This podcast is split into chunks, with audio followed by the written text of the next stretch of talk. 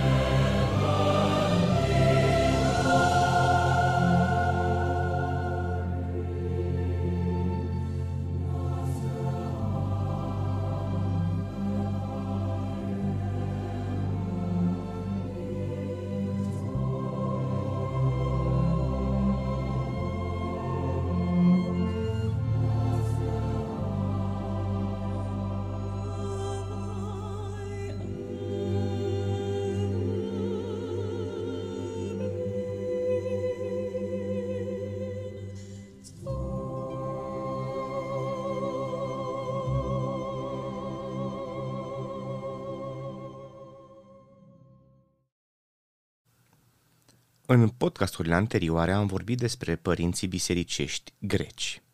Urmează două podcasturi despre doi părinți latini, Tertulian și Augustin, cu care se va încheia această serie. Părinții sunt mai mulți decât cei amintiți, dar pe oricare dintre ei l-am analiza, nu am descoperit un atașament față de cuvântul lui Dumnezeu neatins de erorile lumii. Quintus, Septimius Florens Tertulianus, s-a născut la Cartagina în jurul anului 160 și a fost primul creștin care compune un corp de scrieri religioase în limba latină.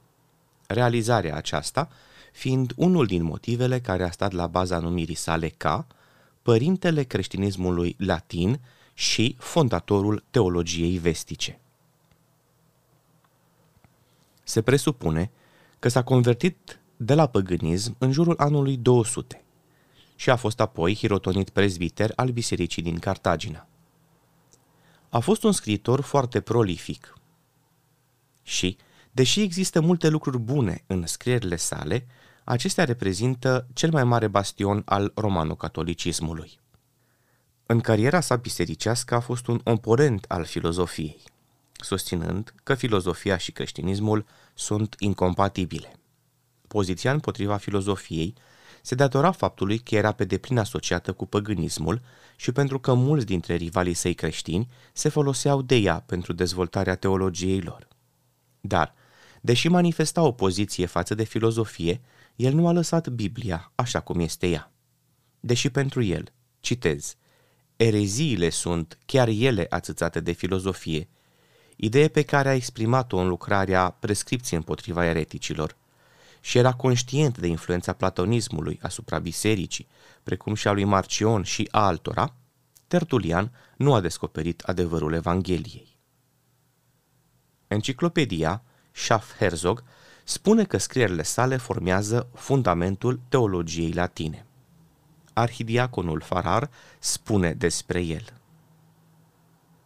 Elocventul, înflăcăratul și intransigentul african, practic face ca scriptura să spună exact ceea ce el însuși alege să spună.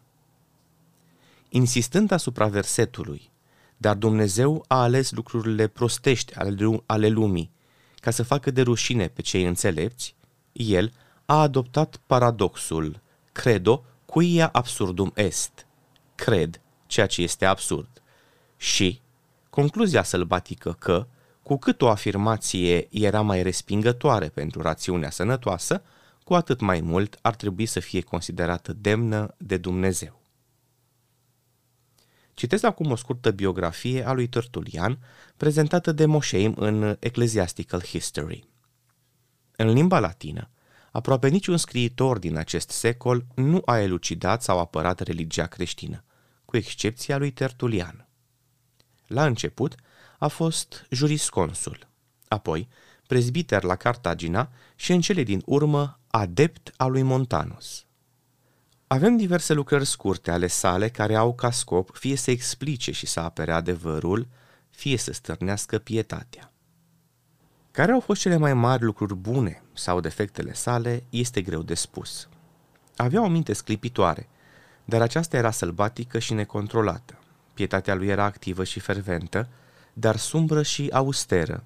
Avea multă învățătură și cunoștințe, dar îi lipseau discreția și judecata. Era mai mult acut decât solid.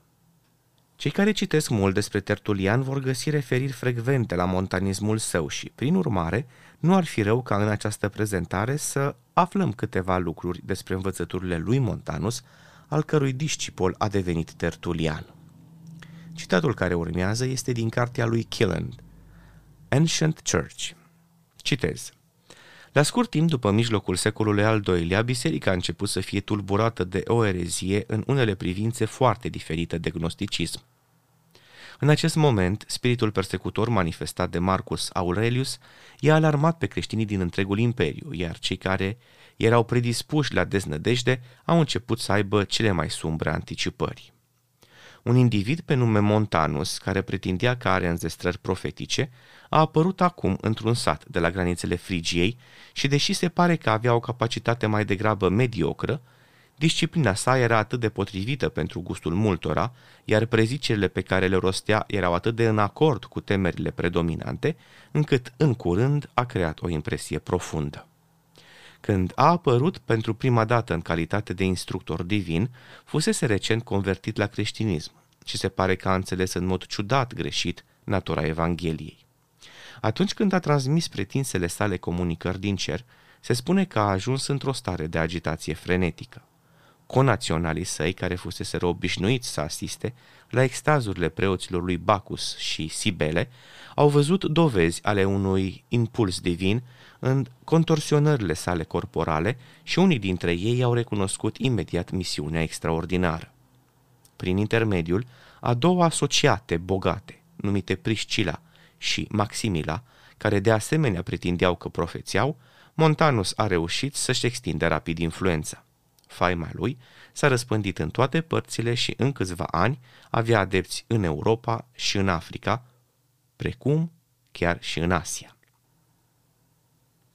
El nu a fost niciun gânditor profund, niciun gânditor logic și cu siguranță nu studiase cu maturitate știința teologiei, dar poseda un temperament ardent și se pare că al confundat sugestiile propriului său fanatism cu dictatele inspirației. Doctrina personalității lui Hristos, în timpul mileniului, pare să fi constituit un subiect proeminent în slujbele sale. El a susținut că disciplina bisericii a fost lăsată incompletă de către apostoli și că el a fost împuternicit să furnizeze un cod mai bun de reglementări. Potrivit unora, el s-a proclamat pe sine însuși paraclete. Dar dacă a fost așa, și-a dezmințit cel mai grav numele pe care și l-a asumat, deoarece sistemul său era mult mai potrivit pentru a induce deznădejdea decât pentru a inspira mângâiere. Toate preceptele sale au fost concepute în spiritul acru și controlat al unui simplu ritualism.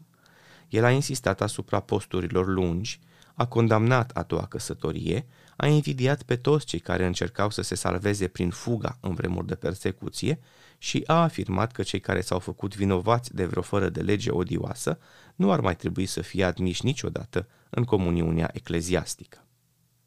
În timp ce promulga această disciplină severă, el a dat în același timp cele mai sumbre previziuni, anunțând, printre altele, că se va întâmpla catastrofa rapidă a Imperiului Roman. De asemenea, el a dat de înțeles că satul frigian, în care sluja, urma să devină noul Ierusalim al creștinismului reînnoit.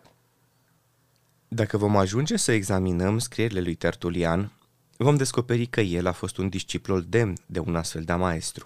Și, deși apologeții săi pretind că scrierile sale au fost în mare parte finalizate înainte de a deveni montanist, există foarte puține sau chiar nicio diferență între spiritul lucrărilor sale anterioare și cele ulterioare, astfel încât suntem forțați să concluzionăm că a devenit montanist pur și simplu pentru că a fost astfel în realitate de la începutul carierei sale. Teologia lui Montanus a găsit în Tertulian un teren propice. Nu poate fi nimeni care să-i prețuiască mai mult pe părinți decât episcopul Arthur Cox. Și totuși, în introducerea sa la păstorul lui Herma, el vorbește despre Tertulian astfel.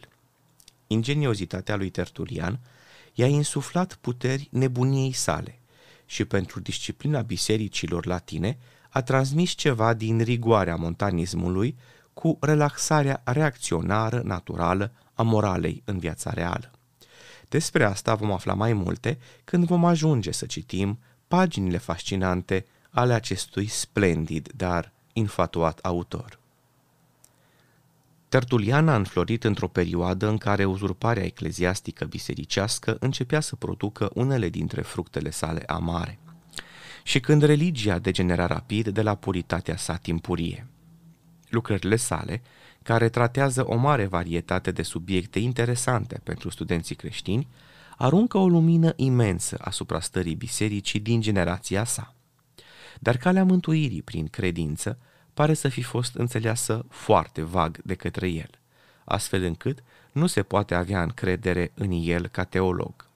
Evident, nu avea o concepție clară despre locul pe care ar trebui să-l ocupe faptele, în conformitate cu schema Evangheliei și de aceea vorbește uneori ca și cum iertarea ar putea fi cumpărată prin penitență, prin post sau prin martiraj. Aici este mâna anticristului.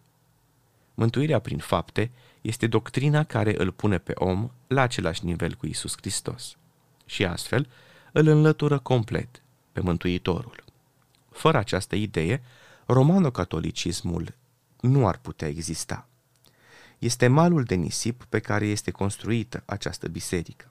Observați că, deși se spune că scrierile lui Tertulian luminează starea bisericii din generația sa, se declară că este o generație în care religia degenera rapid de la puritatea sa inițială. Deși scrierile sale pot fi interesante pentru a arăta gradul de degenerare la care a ajunsese biserica în mai puțin de 200 de ani după zilele apostolilor, ele nu valorează nimic în vreun alt scop. Neander a spus Tertulian este un scriitor de o importanță deosebită, atât ca prim reprezentant al caracterului teologic al bisericii nord-africane, cât și ca reprezentant al opiniilor montaniste. Era un om cu o minte înflăcărată, cu o dispoziție caldă și un caracter profund serios, obișnuit să se dăruiască cu tot sufletul și cu toată puterea obiectului iubirii sale și să respingă cu aroganță tot ceea ce nu era în concordanță cu acest obiect. Avea un fond de cunoștințe mari și variate, dar acestea erau îngrămădite în mintea sa în mod confuz, fără o organizare științifică. Profunzimea gândirii sale nu era unită cu claritatea logică și cu judecata. O imaginație caldă și necontrolată, care se lăfăia în imagini senzuale, era puterea sa dominantă. Dispoziția sa impetuoasă și arogantă, precum și educația sa timpurie ca avocat sau retoric, erau predispuse să-l aducă mai ales în controverse la exagerări retorice. Este foarte evident că mărturia lui Tertulian va trebui să fie privită cu suspiciune. Următoarele cuvinte din scrierile doctorului Schaff îl prezintă pe Tertulian ca un părinte al călugăriei și al distinției romano-catolice între păcatele mortale și cele veniale.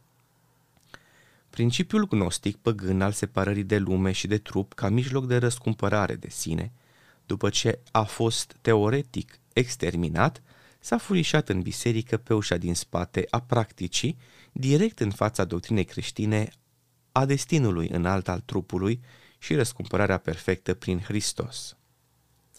Părinții alexandrini au furnizat mai întâi o teorie despre acest ascetism, în distinția sugerată chiar de păstorul Herma, între o moralitate inferioară și una superioară, o distinție care, ca și cea introdusă în aceeași perioadă de Tertulian între păcatele mortale și cele veniale, a dat naștere la multe erori practice și a favorizat atât laxatismul moral, cât și extravaganța ascetică, ne spune Schaff în Church History, volumul 1. Tertulian este, de asemenea, unul dintre sponsorii doctrinei romano-catolice a rugăciunilor către morți. Aceasta, după cum probabil știm cu toții fără îndoială, era pur și simplu forma botezată a obiceiului păgân de a face zei din eroi dispăruți. Bingman, în Antiquities of Christian Church, spune Tertulian le adaugă acestora, adică martirilor, numele de caridei, favoriții cerului, pentru că rugăciunile și mijlocirile erau puternice la Dumnezeu, pentru a obține iertarea altora care se adresau cerului prin ei. De aceea, în instrucțiunile sale către penitenți, el le cere caris dei ad geniculari să cadă jos la picioarele acestor favoriți, martiri, și le recomandă, ca și să le recomande cazul lor tuturor fraților, dorindu-le să mijlocească la Dumnezeu pentru ei. Deși scapă de concepte filozofice, el, Tertulian, nu scapă de practici păgâne. Analiza atentă a scrierilor lui. Acest părinte al teologiei latine, va conduce la concluzia că această teologie este străină de Biblie. Împrumutarea unor termeni sau a unor concepte din Biblie, dar amestecarea acestora cu elemente rudimentare din lumea aceasta, ne arată că religia dezvoltată de el nu este Evanghelie și nu are de a face cu ea. Fie ca Dumnezeu să ne aibă în pază până când vom ajunge toți la unitatea credinței, la statura de om mare în Hristos, nemai fiind împinși de orice vânt de învățătură.